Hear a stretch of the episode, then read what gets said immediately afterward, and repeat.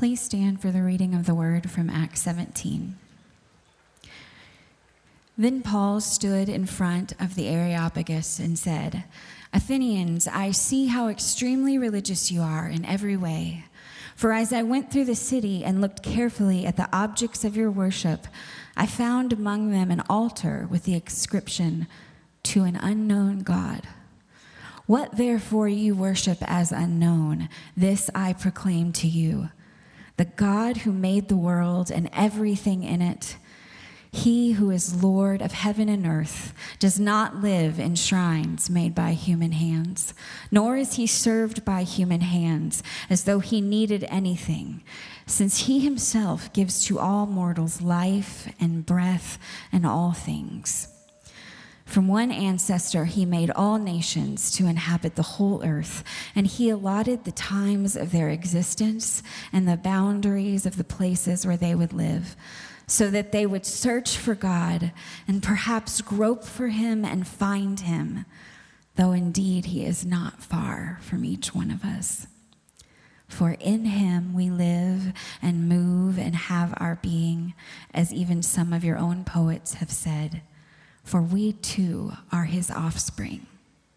The word of the Lord. Please be seated. Good morning, Highland. It is good to see you here today. I hope that you were able to be with us last week and grabbed one of these bookmarks as you headed home. If you weren't able to get one, there are more in the uh, stands as you leave today. The reason why is because on the back there is a little spiritual discipline, an exercise that is tied uh, to what we're doing together during this sermon series, and I want you to be a part of that. Last week we talked about that experience of Moses. Moses is tending sheep, his father in law's sheep, far from the place he was born in Egypt, far from Pharaoh's palace when he notices something out of the corner of his eye, something strange. And so Moses turns aside to see this bush that doesn't seem to burn up. And I hope you engaged in that exercise this week. Or maybe you, maybe you walked in a neighborhood that you didn't normally walk in and you just kind of looked at the architecture of the houses around you. Or maybe you drove a different way home uh, sometime this week on your, on your commute and you saw maybe some weird art that was in somebody's front yard. We want to practice the discipline of paying attention to what happens on the periphery of our vision. Because sometimes it's when you're, when you're not focused that God speaks. And we need to have that instinct, that reflex of turn aside. I want us to begin today thinking about the story of Thomas. He's one of the apostles. He's chosen by Jesus to do uh, to be a disciple. But the way that we know him, the way that he's famous, is that he is doubting Thomas. And he's not the only person that doubts in Scripture. I mean, Zechariah doubts God. Sarah and Moses doubt God. Both are promises of children. And Sarah laughs there's a lot of folk that doubt in Scripture. And you kind of have to wonder now, if you don't know the story, it goes something like this uh, Jesus has gathered his disciples and they witness all sorts of things. They are they're his their followers. He is their rabbi, and he is learning from their teachings. He learns from the way that he interacts with with Samaritans, with the rulers and the teachers, with the Pharisees. He observes that. He, they witness his miracles and the power. He, he heals the sick, he helps the lame walk, does all sorts of amazing things, feeds a multitude of people. But then he turns his face toward Jerusalem. And the civic and religious powers conspire together to kill him. And Jesus hangs on a cross and is buried in a tomb. But we know the end of that story. Three days later, Jesus is raised by the power of God from the dead. And the first evangelists, the first witnesses, uh, see this and they go and they run and they tell the disciples, He's risen, and they run back, some of them, and they and then Jesus appears in a, in a locked room. We're in John chapter 20 now. Appears in a locked room, and everybody's there except for Thomas. And they see him. And so they all go to Thomas and they say, You wouldn't believe what we just saw. You wouldn't understand. Jesus is back. And Thomas says, Look. And I'm paraphrasing here. That's great, guys. But if, if I can't stick my hand my finger in the hole in his hand, if I can't stick my hand in his side, I'm not sure I believe what you say is true. Doubting Thomas. What kind of doubt is that exactly? Is that skepticism? Is what Thomas is looking for is some sort of like empirical evidence to create certainty? Is that what he needs? He needs to test the truth of the hypothesis that Jesus is risen? Is that what this is? Is that the kind of doubt? Is it, is it incredulity? I mean, miracles are one thing. It's great when you feed 5,000 people, but resurrection is another thing entirely. You mean to tell me that Jesus was raised from the dead? Or is it disbelief? That fits more in the line with Zechariah and Sarah. It's not so much that they believe or don't believe in the power or the existence of God, they just don't believe God can or would do what God said God would. I mean, clearly, Jesus wasn't the Son of God, or he wouldn't have been murdered. What kind of doubt is happening here? What's Thomas experimenting, experiencing? Because there's, I think there's, there's two forms of doubt. There's existential doubt. Does God exist? Is this story true? Is this something we can test? And then there's the doubt of character. Will God do what God says God will do? And it's really tempting for us to put kind of modern concepts and push them into the story of Thomas and, and, and, make it fit our worldview, but I just don't think Scripture is trying to answer those questions. Have you ever wondered? Uh, one of my elders back in San Jose, he loved to ask this question. And if, if he was in a place where there were a small group of people, he would ask this question and just see the response. Have you ever wondered, he would begin, why God doesn't just put blinking letters on the moon, I am here? Why doesn't God do that? And inevitably, what would happen is people would just kind of talk about it, offer solutions, work it out. And the, the elder would always come back to these two points. Maybe Maybe he already has. Or maybe it wouldn't matter if God did.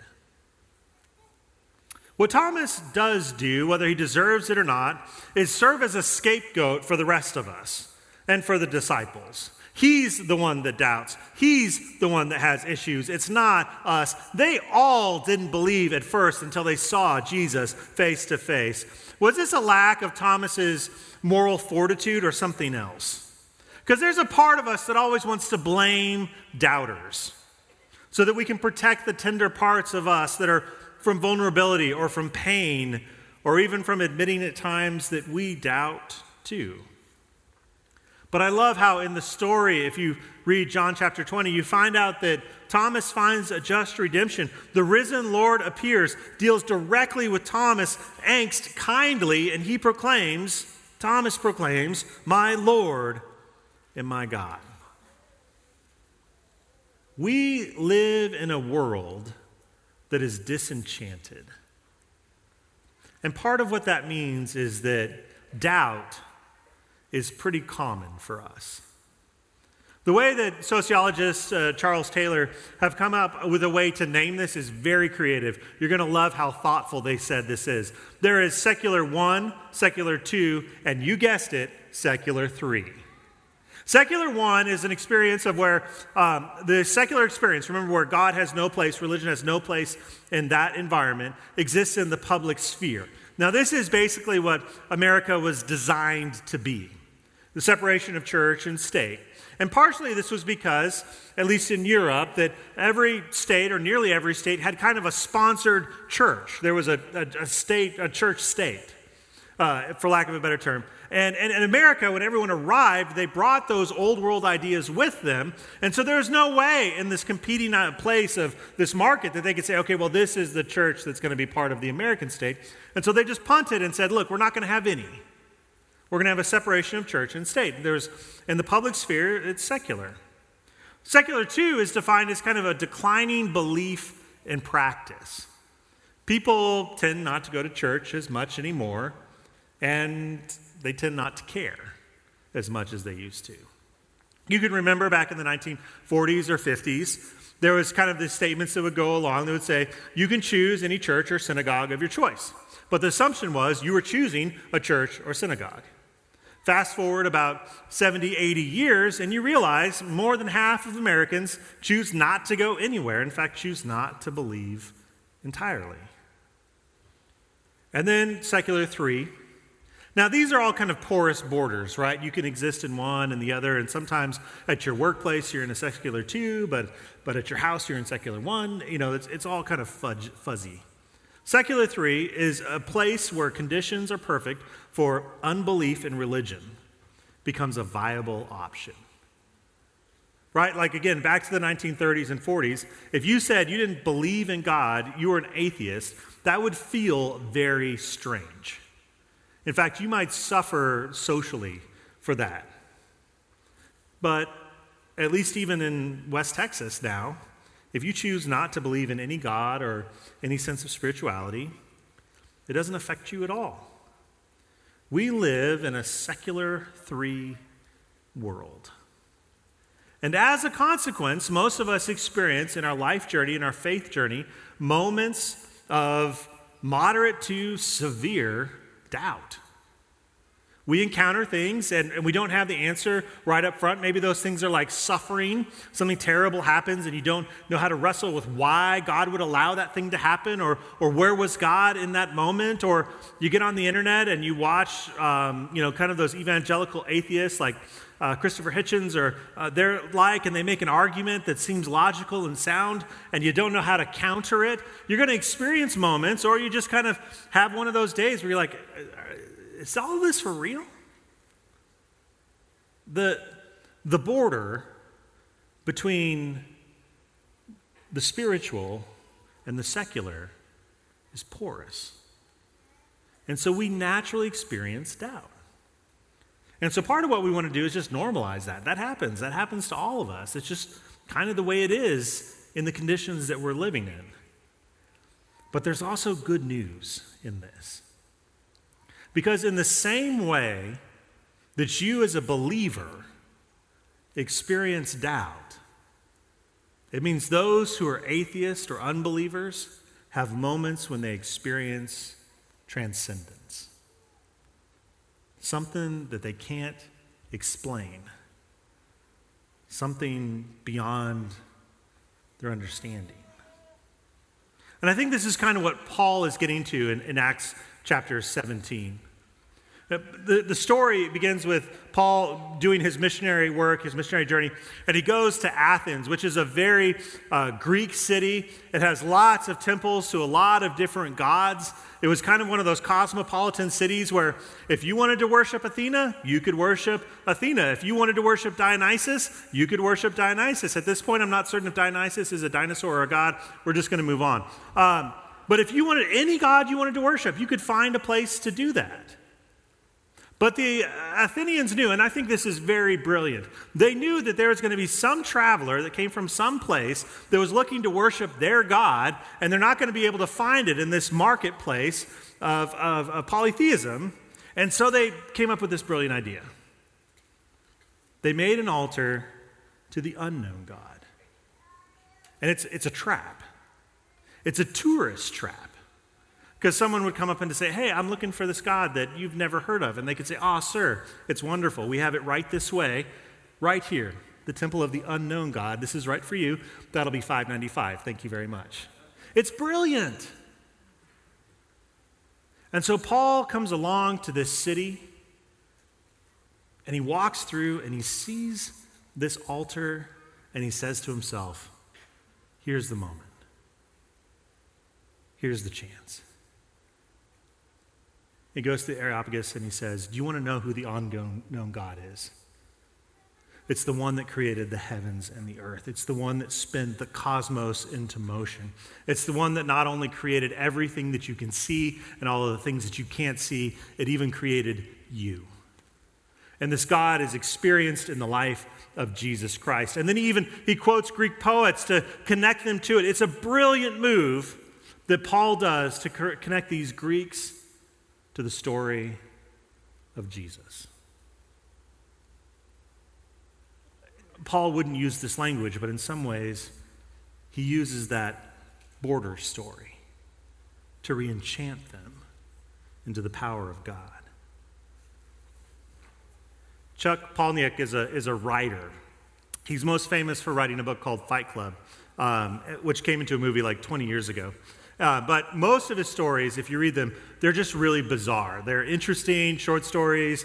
They're kind of they're very strange. He's a very creative author, and he, he talks about when he started to do you know kind of book tours and interviews and stuff. The the question that he always got over and over and over was, "How do you come up with these stories?" And like that was really interesting for him to answer like the first five times he was asked it. But by the 500th time, he just got sick of the question. In fact, when people ask it, he just like, look, I'm not going to answer that anymore. I'm, I'm tired of that question. I'm not going to answer it. So he wrote a book on writing recently, and he, he explained that answer once and for all so he can just say, go read the book. That'll be the answer for you. What he does to come up with his ideas, he calls it crowd seeding. You may have heard of like cloud seeding. And he, he creates this environment and then he asks a question. Now, you have to be really careful about creating the right environment. The people around you have to feel safe or they have to feel bold. But then he gets a group of people and he, he tells a story about his own experience.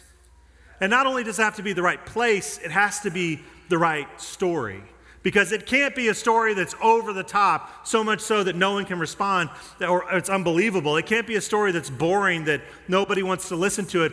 But he tells the story that's just right in the middle. And it happens every time when he tells it right that somebody else says, Yeah, something like that happened to me once. And then they tell their story. And then somebody else starts talking. It's called crowd seeding. And as I'm reading this, I realize that's, that's one of those doors to reenchantment. It's a, it's a border story. It's, it's, it's that thin, porous space between secular and spiritual. We tell a border story and we see what happens. Because most everybody living in this world has got that moment that they can't explain. The most hardened atheist would tell you maybe about a moment where their mother was in the hospital and they prayed and they prayed and they prayed. They didn't know how to pray, they didn't know what they were praying to. They just felt this deep longing inside them that they made verbal. I, I really want my mom to feel better. And she got better, and they didn't know what to do with that. Or they experienced a moment of transcendence. They were at a concert and they were listening to the music, and something happened in that moment that was beyond the listening that moved them in such a way, the way that they'd never felt before. And they can't explain what happened, but they began to weep. It was a moment of transcendence, it was a border story. I, was, uh, I worked at Cullen Auditorium through most of my undergraduate career to pay the rent at ACU. And uh, I worked as a stagehand. And one of the jobs that we had to do at the stagehand was to balance this thing called the fly wheel reel, which is a, uh, it's how the curtains go up and down, how the set pieces move. And every now and then, when you're uh, moving that stuff around, the weights get off, and so you have to reset them. And there's, there's a lower platform in the fly, flywheel, and there's a, there's a high platform. And sometimes what you have to do is you have to take these weights, they're about 40 pounds each, and carry them from the bottom to the top. It's like a it's like a 30 foot ladder that you got to carry it up. And so what you do is you put a couple of those in a backpack and then you climb up this ladder. Now there's a safety system in this ladder. It's this kind of cage that goes around it so that if you get tired or you slip, all you have to do is lock your legs and push out. You're going to hit the cage, you're going to be fine. And one of the rules about doing this is that you're never supposed to do it when you're in the auditorium alone, but I was in the auditorium alone and I had to balance it so get my work done. And so I'd put two of those weights in my bag and I was climbing up. I had to do it about five times. On the third time, as I was going up, I lost my grip on my feet and my arms went straight. I was hanging on and I could not find the other rung. I was just hanging on. Now, I'm not a strong person. I do not have what you call upper body strength. I'm hanging on for dear life. It's about 15 feet between me and the landing. And I cannot explain what happened. But in a moment, it was like something grabbed the backpack and lifted it up. Just enough that I could pull my body up to put my feet on the next rung. And then I climbed down that ladder, took off the backpack, and I just about cried for five minutes. And this is what I don't know. I don't understand what happened in that moment. I don't know if that was my endocrine system doing something adrenally that my I'd never experienced before. I don't know if that was a part of my brain turning on because my cerebellum was just going nuts in fear. I have no idea how that happened. But what I do know is you have a story that's just about the same. And maybe our job is to tell those border stories and maybe God works through that power to re enchant the world. So, this is what I want you to do this week, and I'm absolutely serious. We need to practice the disciplines that bring us to a place where we can experience the enchantment of God. There's no other way. I want you to practice telling a border story. Something that happened to you, not over the top, not so boring that nobody cares. Practice telling it and then find the right place. Find the end of a party when everybody's gone chilled, chilled out. Find a campfire when the embers have burned low. Find that cup of coffee that you can share with someone that you care about. And tell the story. And then see what happens. Let's see what happens when we trust God to spread the gospel, to seed the gospel to the people around us. May you be bold and courageous, and do not be afraid. Carry your doubt with you, because in one hand is doubt, but the other hand is transcendence. Be full of the Spirit and go in peace.